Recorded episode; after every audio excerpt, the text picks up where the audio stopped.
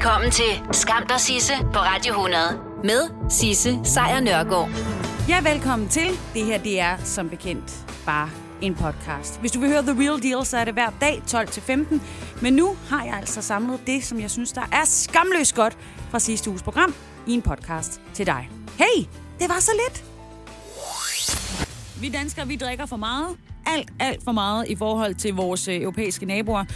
Og vi er derudover også ved at blive for tykke. Så det kører jo derudad, ifølge den her øh, rapport fra EU-kommissionen.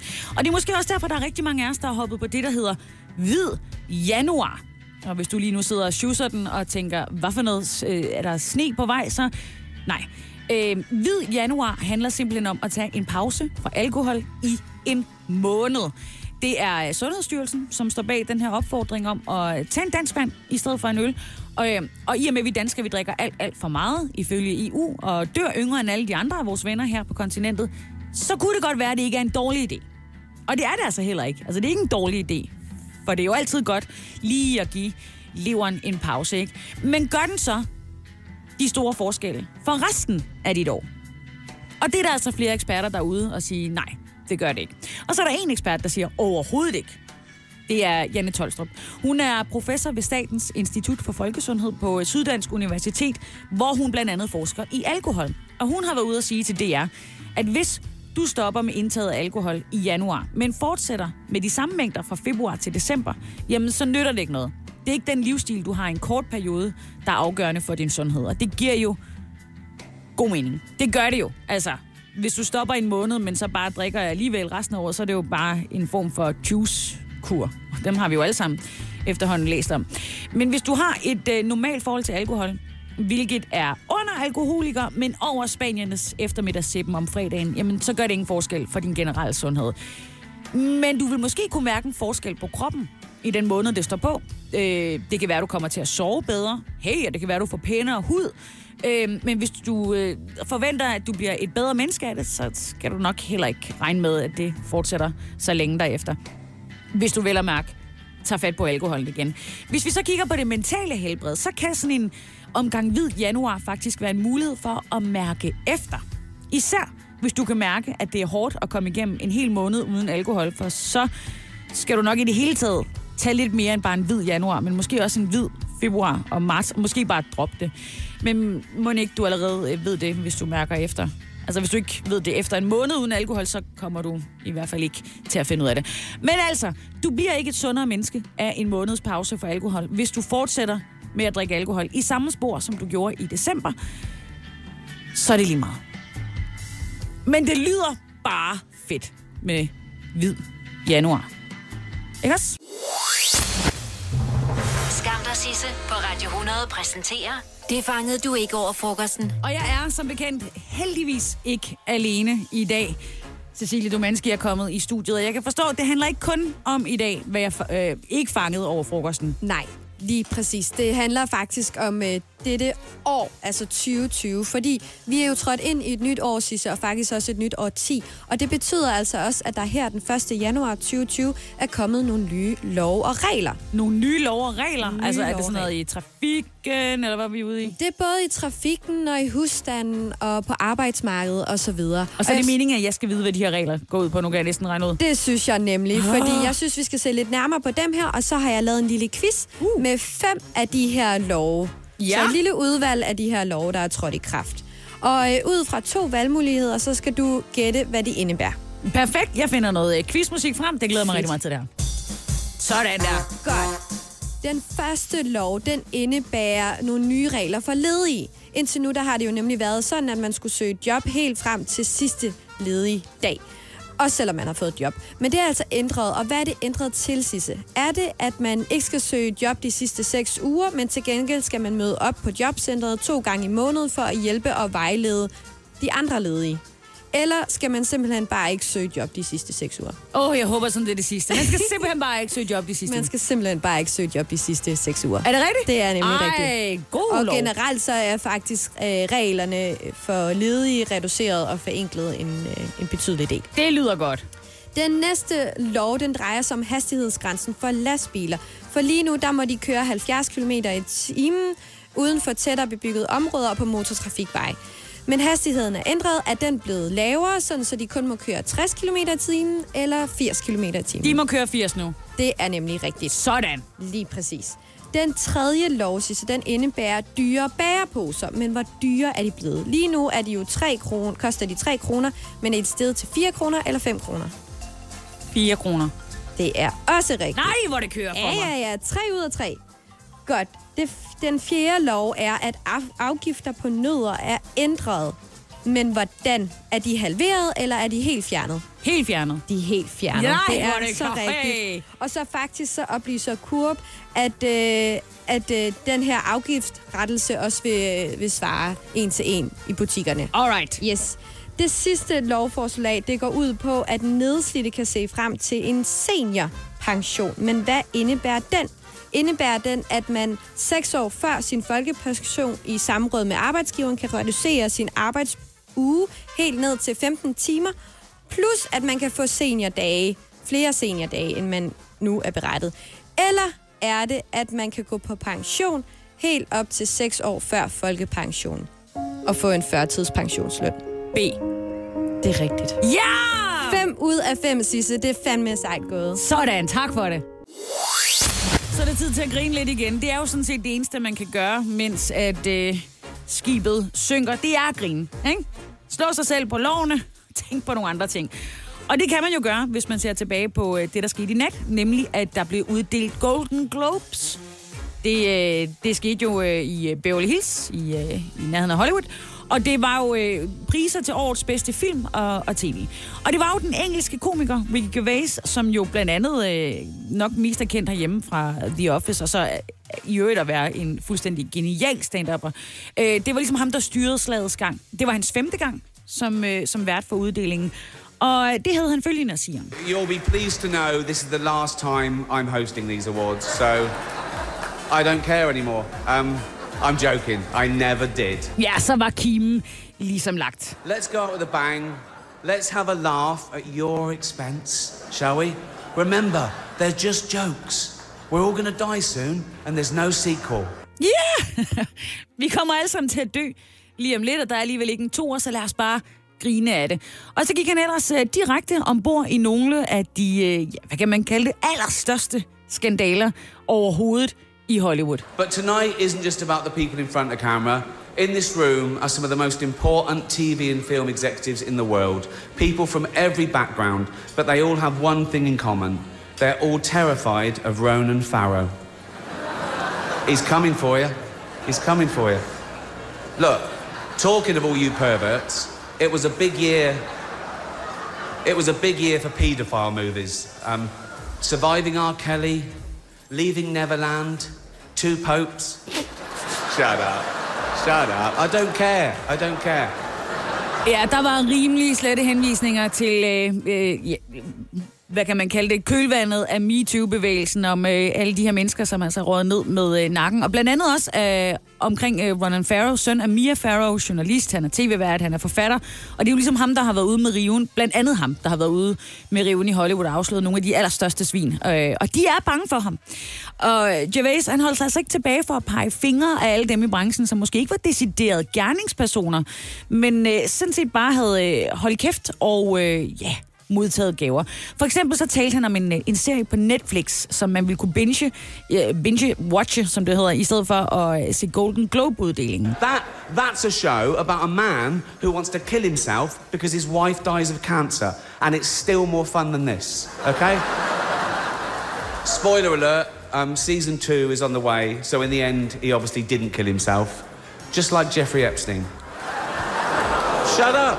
I know he's your friend, but I don't care. Ja, der var også lige en øh, lynhurtig bemærkning omkring øh, Jeffrey Epstein, som jo øh, var sigtet for trafficking og øh, hang sig selv i en øh, fængselscelle. Formentlig. Han, han, blev, han blev ligesom også vasket igennem i, øh, i nat. Og der var mere. Mange flere øh, jokes, passende som upassende. Og dem får du altså øh, efter en omgang Sam Smith. Som bekendt, så var Ricky Gervais, øh, Gervais, Gervais alle siger det bedre end mig. Han var vært i nat, da Golden Globes blev øh, uddelt til de bedste film og tv-serie, og alle de skuespillere og instruktører og manus og så videre, så videre, der har haft en del i de her øh, projekter. Han var vært. Det var det, jeg ville frem til. Og det var hans femte og sidste gang, som han jo øh, sagde rigtig ofte. It's the last time, who cares? Ja, og det var også derfor, han var ligeglad. Og han skød til højre, og han skød til venstre, og det var en øh, kæmpe fornøjelse at se. I hvert fald i den indledende tale. Øhm, han talte også godt om filmen. Det, det var ikke derfor, der var rigtig mange film, som blev øh, rost. Også selvom der var skud ud til dem, der så var med i de her film. It wasn't the only epic movie. Once Upon a Time in Hollywood, nearly three hours long. Leonardo DiCaprio attended the premiere, and by the end, his date was too old for him. So.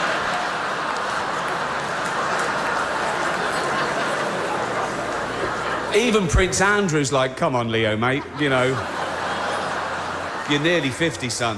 Ja, så skød han lige efter den helt klassiske gammel mand med ung kvinde, øh, i det her tilfælde Leonardo DiCaprio, som jo var med i Once Upon a Time in øh, Hollywood, og hvis date så angiveligt var for gammel efter de tre timer, som filmen varede. Så gammel, at selv Prince Andrew ville løfte øjenbrynet. Og så handlede det jo øvrigt også om øh, den længe ventede, fuldstændig forfærdelige film Cats, altså en film, der er baseret på musicalen af samme navn, og som jo er druknet i elendige anmeldelser. Det skulle være helt og aldeles forfærdeligt i, i sådan en stil, at du har lyst til at flå huden af din ans- dit ansigt og pille din negle af, efter du har set den. Cats, no go. Men en af de medvirkende i, øh, i den her ganske forfærdelige film, Cats, har altså været ude og, øh, og forsvare den. Hvilket øh, Ricky Gervais også øh, skar op på, på den her måde. But Dame Judy Dench defended the film, saying it was the role she was born to play. Because she. I can't do this next joke. because she loves nothing better than plonking herself down on the carpet, lifting her leg, and licking her own minge.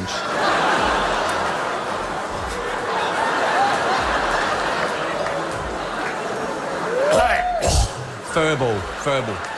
She's old school. Ej, men altså, jeg, ja, jeg kan ikke. Det er fantastisk, og det er forfærdeligt på samme tid. Old school.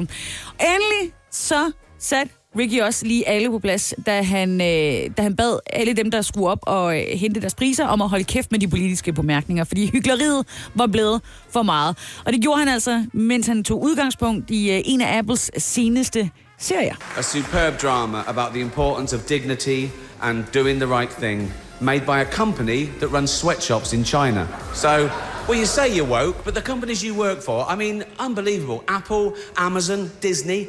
If ISIS started a streaming service, you'd call your agent, wouldn't you? So, if you do win an award tonight, don't use it as a, a platform to make a political speech, right? You're in no position to lecture the public about anything. You know nothing about the real world. Most of you spent less time in school than Greta Thunberg. So, if you win, right, come up, accept your little award, thank your agent and your God, and f off, okay? I Bauhaus får du nye tilbud hver uge. Så uanset om du skal renovere, reparere eller friske boligen op, har vi altid et godt tilbud. Og husk, vi matcher laveste pris hos konkurrerende byggemarkeder. Også discount byggemarkeder. Bauhaus. Altid meget mere at komme efter at du på udkig efter en ladeløsning til din elbil? Hos OK kan du lege en ladeboks fra kun 2.995 i oprettelse, inklusiv levering, montering og support. Og med OK's app kan du altid se prisen for din ladning og lade op, når strømmen er billigst. Bestil nu på OK.dk.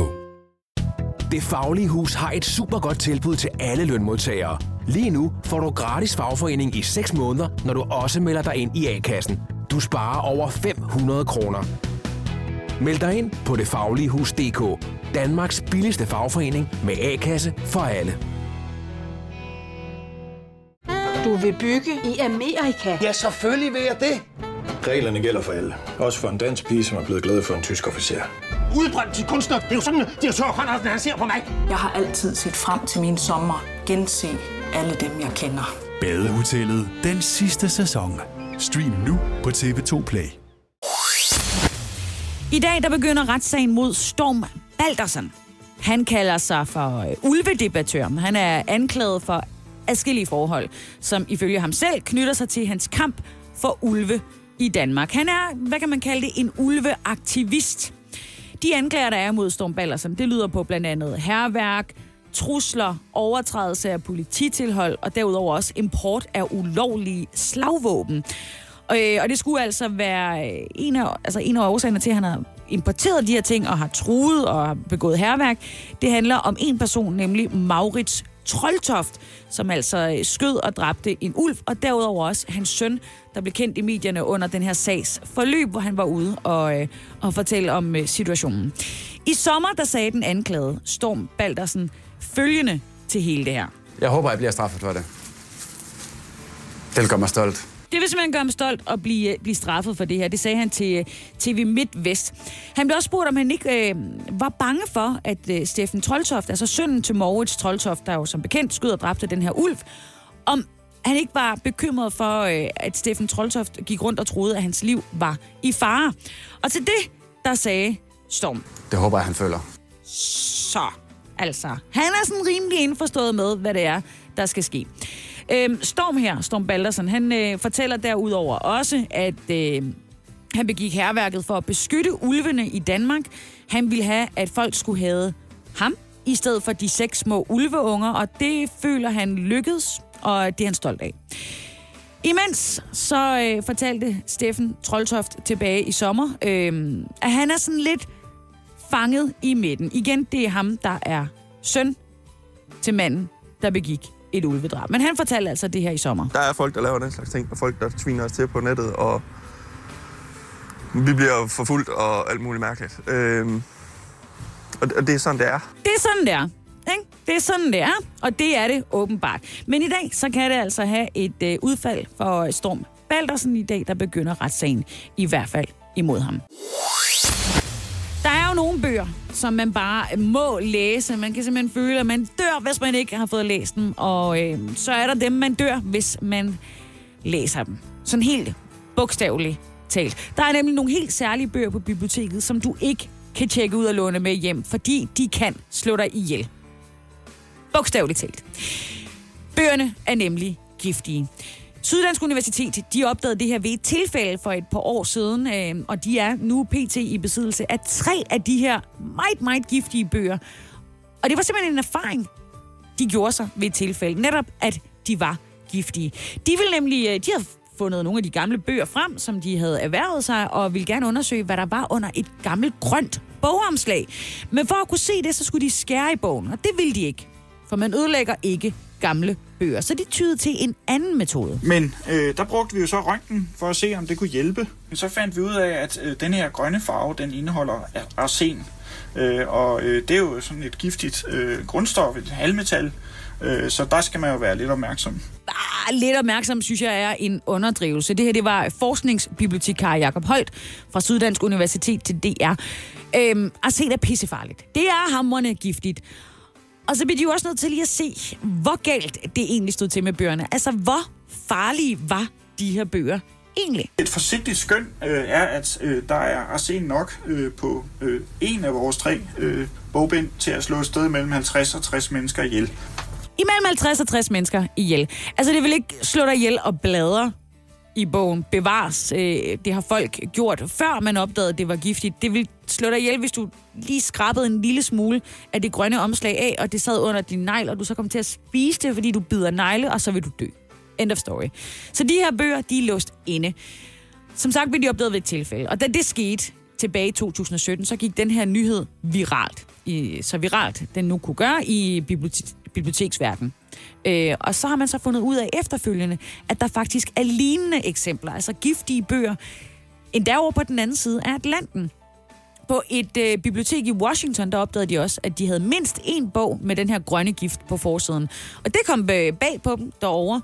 Øh, det var nemlig en af de bøger, som øh, de viste frem for besøgende, når de skulle vise et eksempel på en ekstra gammel, ekstra sjælden bog. Og så har de bare stået der æget og rørt ved det her hammerne giftige arsen. Der kan være mange flere bøger af de her hamrende giftige bøger i Danmark som i udlandet, og de er garanteret lige så giftige som dem, som der allerede er fundet. Og nej, nu er det ikke sådan, at der har siddet et eller andet øh, stygt menneske og forgiftet de her bøger. Det er simpelthen fordi arsen er blevet brugt til at farve øh, grønt med i, øh, i tidernes morgen. Altså inden de opdagede, at det vil slå vedkommende ihjel. Så. De lærte det på den hårde måde.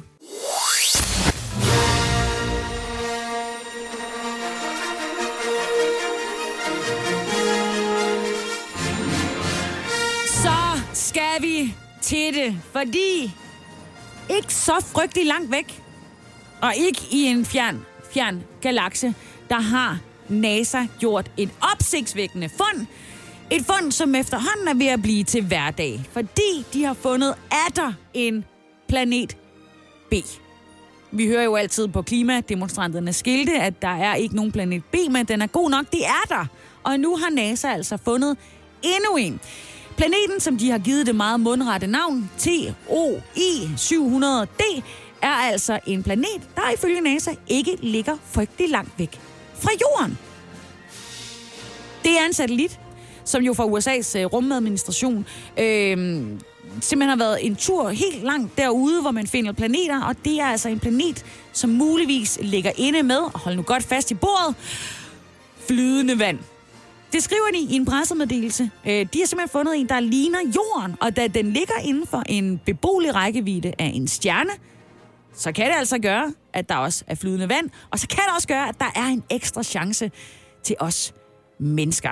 Som regel så kan tilstedeværelsen af, af flydende vand og øh, også øh, øge troen på, at der muligvis er en eller anden form for liv på den her planet. Og så kan vi jo passende komme og slå det ihjel.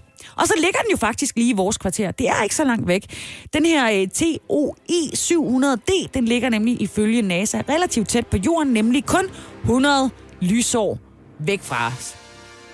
Det er jo ingenting. Et lysår, det er øh, den afstand, som lyset tilbagelægger på et år. Så kan du selv lige regne på det. Og mens du gør det, så kan du lige spise en bøf, ikke? Fordi der er en backup-klode til os.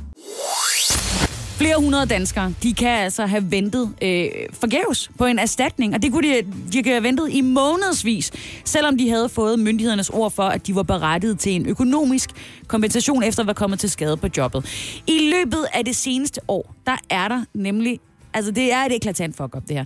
Der er 186 afgørelser i arbejdsskadesager havnet i et sort hul hos Arbejdsmarkedets Erhvervssikring, også kendt som AES. Øh, det er dem, der behandler sager for danskere med arbejdsskader. Hvorfor, tænker du så? Oh, Nå, men bare simpelthen fordi, at øh, afgørelserne fra Ankestyrelsen er havnet i en e-mailbakke, som ingen har fået ansvar for at tjekke. Ja, I, I kid you not. Øhm, det her det er altså noget, der fremgår fra øh, et, et brev fra AES, som øh, F4 Arbejdsliv, altså dem, der er ude med historien, de har set. Og det fremgår altså, at den her IT-fejl, som de har valgt at kalde den, har stået på siden februar måned sidste år. At styrelsen altså først er blevet opmærksom på problemet her i november måned i øh, sidste år også. Samtidig så har de her øh, mange sager bare øh, ligget i øh, e-mail-indbakken, mens folk kan gå rundt og ventet i op til 10 måneder på at få en afgørelse på noget, der skulle have været afgjort for længe siden.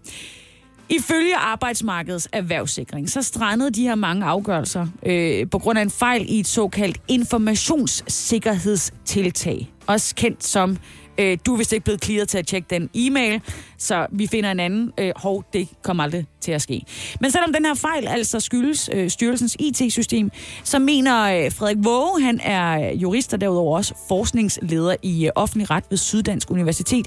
Han mener ikke, at det undskylder, at de her mange sager er endt i den her uovervågede mailbox. Han siger til øh, A4 Arbejdsliv, at det, at man har et IT-system, som låser tingene fast, det fritager ikke embedsmændene fra et ansvar. Det er dem og ikke maskinerne, der er ansvarlige for, at sagerne bliver behandlet rigtigt. Ja, A4 Arbejdsliv, som jo netop er ude med den her historie, de har jo bedt om at få et interview med direktøren for Arbejdsmarkedets Erhvervssikring. Hun hedder Anne Christine Axelsen, og de vil jo gerne høre hendes forklaring på, hvorfor at de her 186 afgørelser i sager om arbejdsskader kunne havne i en uovervåget mailbox Hun kunne desværre ikke lige overskue og stille op til et interview, men hun kunne godt svare på en mail. Ja, hun får åbenbart sin mail. Og hun skriver altså, at de er kede af det, og de har desværre haft en række udfordringer med at modtage afgørelser fra Ankestyrelsen, og det skyldes altså ikke Ankestyrelsens afsendelse af post, men deres egne IT-tekniske udfordringer med at videre ekspedere de her Ja, bla bla bla. De har gennemgået alle de relevante sager og vil nu rette op, hvor det er nødvendigt. Så nu burde der komme svar. Der burde sidde en musse eller en masse og tjekke den goddamn e-mail. Ja, så skal det altså handle om uh, ulvedebattøren Storm Baldersen, som jo skulle i retten i går.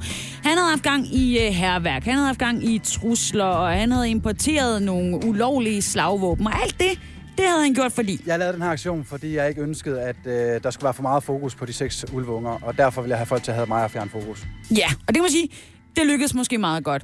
I går, der landede dommen, og inden du får at vide, hvad det blev, så kan jeg fortælle dig, at han blev kendt øh, skyldig i øh, herværk mod blandt andet øh, kirkefacader, samt trusler mod blandt andet den mand, der er dømt for at skyde en fredet ulv tilbage i 2018. Altså, det er okay meget. Det han blandt andet gjorde, det var, at natten til den 27. juni i 2019, der var han ude at male, altså Storm Baldersen, han var ude at male Ulfborg Kirke med slagord som Blod bliver ikke glemt, og naturen før mennesket. Og så spraymalede han også på øh, byskilte, og så satte han trækors op langs gaderne. Og på de her kors, der stod der altså navnet på den mand, som skød og dræbte en ulv, og derudover også navnet på hans søn. Og ved siden af det var der så skrevet Rest in Peace, altså R.I.P. Ja, da det ligesom var blevet opdaget, så stod han frem offentligt og fortalte, at det var ham, der stod bag herværket. Så der var aldrig ligesom nogen tvivl om, at det var ham, der havde gjort det. Øhm, og en af årsagerne til, at han har gjort det, det var, at der i området jo netop var det her ulvepar, som havde slået sig ned og havde fået seks valpe. Så hvad skal Storm så have af straf for det her? Well, han har fået 40 dages fængsel, og derover så skal han betale en bøde og sagens omkostninger. Og hvad siger han så egentlig selv til det? Det er jeg godt tilfreds med. Det synes jeg er meget passende. Måske lidt for lidt, men øh, det accepterer jeg. For lidt? Ja, det er for lidt forstået på den måde, at jeg rent faktisk har um, overmalet en hel by, og jeg synes 40 dages fængsel, det er lidt pinligt for, for det, jeg har gjort. Men på samme måde som jeg synes, det er pinligt, at man ikke får fængsel for, for at dræbe et fredet dyr. Man kan sige, jeg har gjort noget mod materielle ting, der er andre, der har gjort noget mod levende væsener, og jeg får fængsel, det gør den anden person ikke. Det, det finder jeg kritisk af det danske retssystem meget. Ja, det fik han altså sagt i går til DR, efter at han altså havde modtaget sin dom på 40 dages fængsel, en bøde og sagens omkostninger. Det var ifølge Storm Valdersen selv for lidt. Og han vil endda gå så vidt og sige, at han vil da også gøre det igen. Det har været det hele værd, ja, uden tvivl. Øh, jeg fjernet alt fokus for seks ulveunger. Alle folk begyndte at have mig, i stedet for at have fokus på at have de seks ulveunger. Så for mig har det været det hele værd. Jeg har gjort det igen. Okay.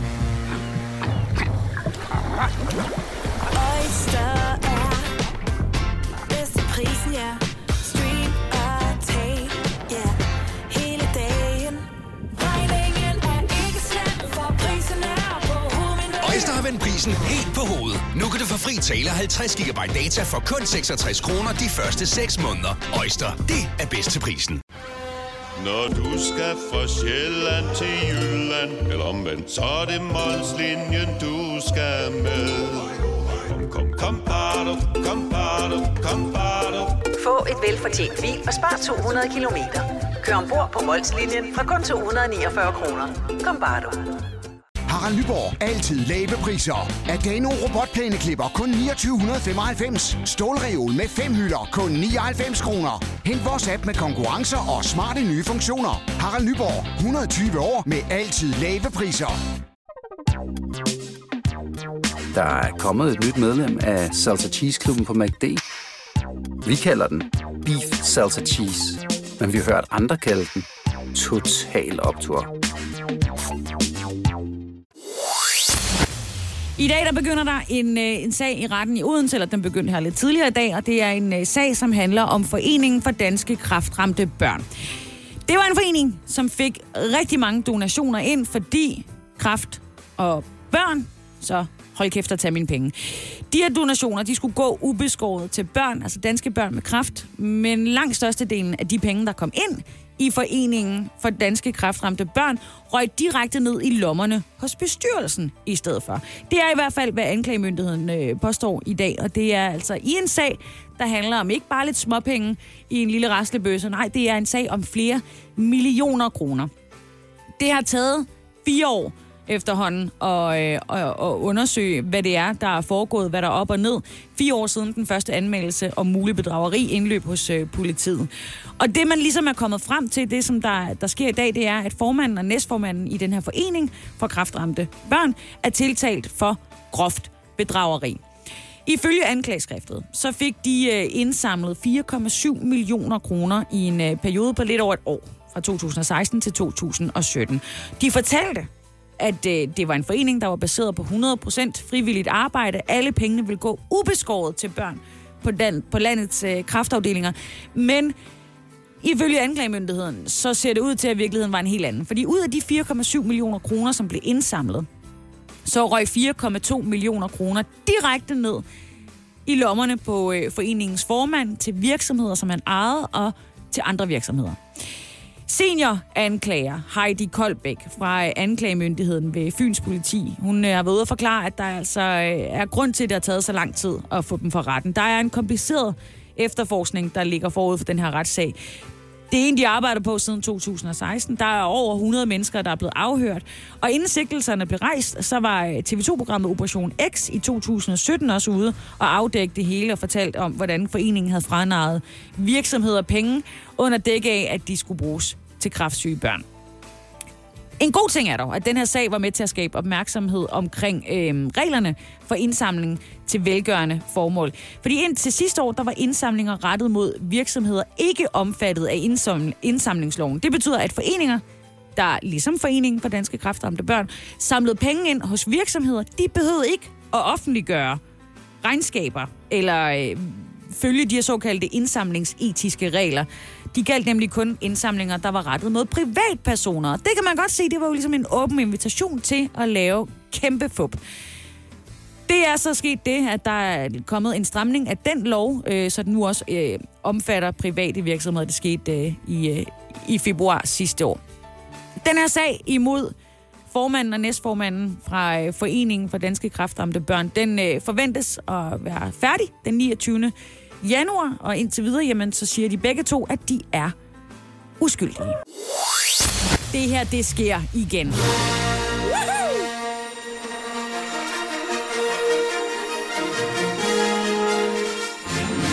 Fordi de seneste 15-20 år, der har astronomer over hele verden flere gange observeret byer af ultrakorte radiosignaler, som også er kendt som radio bursts, og ingen har kunne forklare, hvor de her signaler kom fra.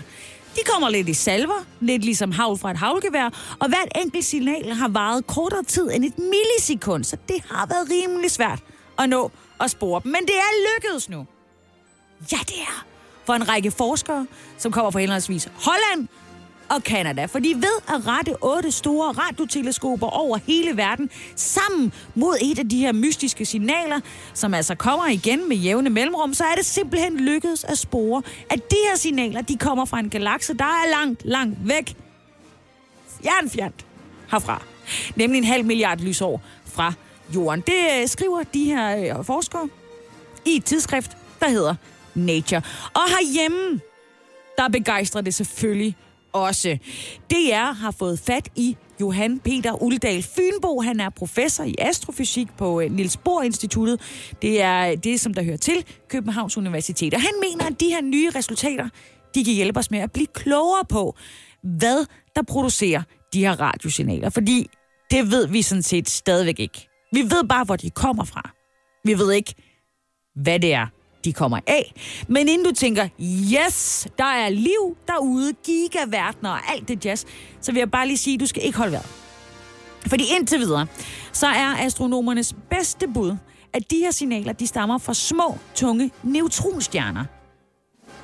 Ja. Johan Peter Uldal Fynbo, altså professoren i astrofysik, han siger, at der ikke er nogen grund til at tro, at der er andre civilisationer, der står bag. Altså det her, nye fund er her, og et uh, tidligere fund har vist, at signalerne formentlig kommer fra stjernedannende områder i galakserne. Og det mest sandsynlige er, at det, der laver de her, det her signal, det er nydannede neutronstjerner. Det er sådan nogle øhm, rester af en kollapset tung stjerne. Det, det er sådan nogle ekstreme ob, øh, objekter, der vejer det samme som solen, men som er meget mere kompakte. Altså måske kan de være næsten kun 10 km i radius. Så, så små er de. Og nogle af de her nydannede øh, neutronstjerner kan så have nogle ret kraftige magnetfelter, og ja, så kan det muligvis være dem, der skaber de her radiosignaler. Så, inden, inden vi går helt amok. Der skal også bare lige siges, at øh, da de første af de her radiosignaler blev opdaget, der var forskerne faktisk i tvivl om, hvorvidt det var støj fra jorden, der gik i de her meget finfyldende teleskoper, som de har. Og det viser også at være tilfældet på i hvert fald et af teleskoperne, forklarer øh, professoren. Øhm, det er noget med, at astronomer tit sidder til langt ud på natten og kigger i de her teleskoper. Og så er der tit et lille køkken og et spiserum, som er en del af den bygning, hvor i de arbejder. Og i et af de her spiserum, så stod der en mikrobølgeovn, og fordi lågen blev åbnet, uden at forskerne slukkede den først, så sendte den en lille by af signaler ud, som så blev opfanget af teleskopet. Det fandt forskerne heldigvis ud af, men det skabte nu lidt skepsis alligevel blandt de andre forskere, i forhold til om alle de her observerede radiosignaler ikke blot var støj, herhjemmefra. Men de sidste to forsøg har altså vist, at det ikke gælder for de her signaler. Så der kommer radiosignaler fra de ydre rum. Skam dig, Sisse, på Radio 100. Med Sisse Sejr Nørgaard.